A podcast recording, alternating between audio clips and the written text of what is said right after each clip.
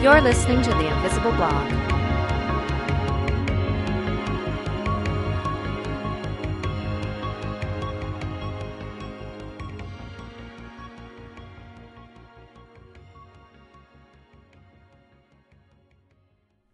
The Countdown. I love my wife. Man, I love my wife. Every morning, I wake up and I take a moment just to look at her like a creeper. Enjoy how beautiful she is as she lies next to me, her arms wrapped around our overweight pug puppy. And when my wakefulness inevitably wakes her, I say, "Would you like some coffee?" And she says, "I would love some coffee." Every morning. I waddle into the kitchen and go through the long and scientific process of properly making coffee, and since my wife is unpredictable and changeable, when I ask her how she'd like it, I try to come up with a new, loving nickname every morning. Milk and sugar, my sweet baboo? How do you want it, my angel girl? It's the same little play every morning, our little ritual. I know it's silly, it's nauseating, but it's ours. I take pictures of Anna constantly, just to have on my phone, just to scroll through on the train. I talk about her all the time. When I meet people at a convention or a live show, I rush to introduce her. I can talk about her art, her hobbies, her achievements for hours. I tell you this not just because I want to share my wife with you. I do. I honestly wish this blog was just a love letter to her. No, I tell you this so you'll understand how much what comes next frightens me. I can't tweet about my wife. I can't mention her in a tweet. I can never put her in one of my YouTube sketches, even though she wants to be. I can never share her or the way I feel about her with the world in a medium I can't control. Because I am in a countdown. There is a countdown until someone, some little shit, some internet edgelord, some teenage, underdeveloped, immortal feeling, broken, half-human, gets a hold of a picture or a video of my wife and uses it to try to embarrass or hurt me. Steve Shives, a friend of mine and a YouTuber who seems to have garnered hate simply for being uninterested in the opinions of his detractors and harassers and talking about some of the same things I do, was once tweeted a picture of his wife covered in cum.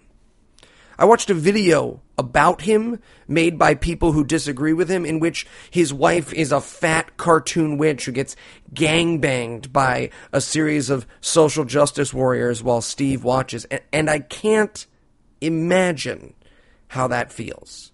I mean, the thought itself burns me. I've said this before in discussions and debates. What possible thing could someone have done to warrant this? I ask people, and their answers are absurd. Name-calling, a too-flippant 40-second clip about divorce law in one of his videos. They shrug. And more horrific still are those who pretend, pretend, to not understand the difference between that and my show. Worse still, it seems that these people claim to listen to my show. How is it possible people hear my joyful roast with my two best friends of the mediocre and the bigoted in the same way they hear takedown videos of 15-year-old feminists? Is my Twitter more or less the same to these people as a picture of someone's wife covered in cum? It's ugly, right? That sentence, I've said it twice now, and each time I do, a tiny wave of revulsion washes over me. Now, to me, at least, the differences are obvious. I don't send my reviews of his movies to David R. White. Hell, I don't even let people mention him in tweets.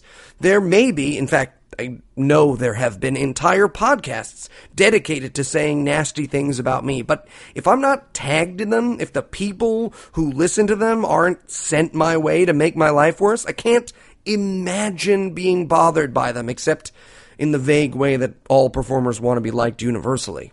And still, There is a countdown. I've had 4 quote-unquote takedown videos made about me on YouTube so far, and by my count, 3 separate podcast episodes dedicated to not liking me. I've had 1 major attack by a popular troll, and a retweet of a conversation she wasn't tagged in by Christina Hoff Summers, all of which resulted in the same day and a half of horrible tweets and comments, which I ignored or screen capped for the humans in my life to enjoy until they faded away. Fun fact, it really only does take about 48 hours. The attention span of the worst of the internet is not long. There have been attempts already.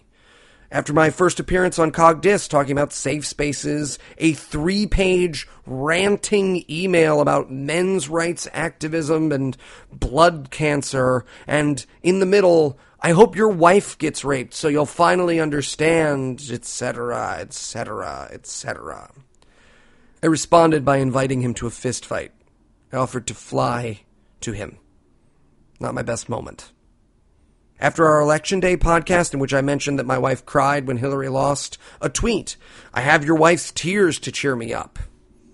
Both of these cases, I was wild, stomping around my apartment in a tantrum. My wife was unbothered, rolled her eyes, picked up an instrument, continued her life. Don't even think she remembers. But someday, someone with a large enough and vicious enough following will come for me. I'll say something they don't like or talk to someone they don't like, and one of their followers will have the idea to come for my family, my Anna, the center of my world, and reach her, bother her in a way that matters. I don't want to exaggerate here. I'm not worried for her safety or her life. I'm worried that someday someone will affect her in a way that, had they done it standing before me, I'd tear him in half like a piece of paper. And when that happens, and if that happens, when that happens, I'm going to post this blog again. I'll post this again to remind you that whatever cartoon I've been made by whichever villain, I am just a man who loves his wife, who does his best to make people laugh and tell the oppressed they are welcome, that someone with a platform will stand up for them, that it's going to be okay, eventually. You, who reads this, might think I'm wrong. Hell, I might be wrong. But I'm a human being, like you, and I am, believe me or not, trying to make the world a better place. And what I'm telling you is that if you are one of those others, if you are on that other side, and someone on your side of this thing, someone you admire, sent someone after me, sent someone after my wife, or worse, shrugged their shoulders because caring about me and mine was too much work, then you should abandon them. Leave them to the villainy of history, or join them there. Because heroes don't tweet people pictures of their wives covered in cum.